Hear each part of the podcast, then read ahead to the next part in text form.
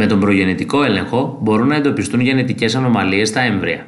Στις περιπτώσεις που υπάρχει αυξημένη πιθανότητα το έμβριο να εμφανίσει κάποια γενετική ανομαλία, τότε συνιστάται η διενέργεια προγενετικού ελέγχου. Η αμνιοπαρακέντηση λαμβάνεται από τον αμνιακό σάκο με τη βοήθεια βελόνας μικρή ποσότητα αμνιακού υγρού.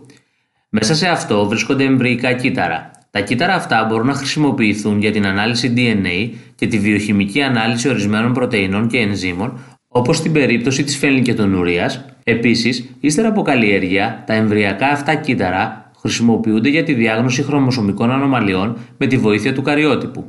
Η αμνιοπαρακέντηση πραγματοποιείται από την 12η έως την 16η εβδομάδα της κοίησης και αποτελεί έναν ασφαλή και αξιόπιστο τρόπο διάγνωσης των γενετικών ανομαλιών. Με αμνιοπαρακέντηση μπορεί να ελεγχθεί η ύπαρξη περισσότερων από 100 γενετικών ανομαλιών. Εναλλακτική μέθοδος προγενετικού ελέγχου είναι η λήψη χωριακών λαχνών. Πραγματοποιείται συνήθως την 1η έως 12η εβδομάδα της κοίησης και περιλαμβάνει τη λήψη εμβρυϊκών κυτάρων από τις προεκβολές λάχνες του χώριου εμβρυϊκή μεμβράνη που συμμετέχει στον σχηματισμό του πλακούντα.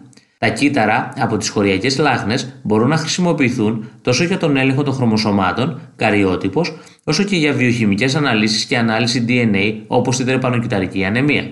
Η αμνιοπαρακέντηση, σε σχέση με τη λήψη χωριακών λαχνών, μας δίνει τη δυνατότητα παρασκευής χρωμοσωμάτων καλύτερης ποιότητας. Αντίθετα, η λήψη χωριακών λαχνών δίνει τη δυνατότητα πιο έγκαιρης διάγνωσης. Στην περίπτωση διάγνωσης με τον προγενετικό έλεγχο σοβαρών γενετικών ανομαλιών, είναι δυνατή η διακοπή της κοίησης χωρίς να δημιουργεί πρόβλημα υγείας στη μητέρα.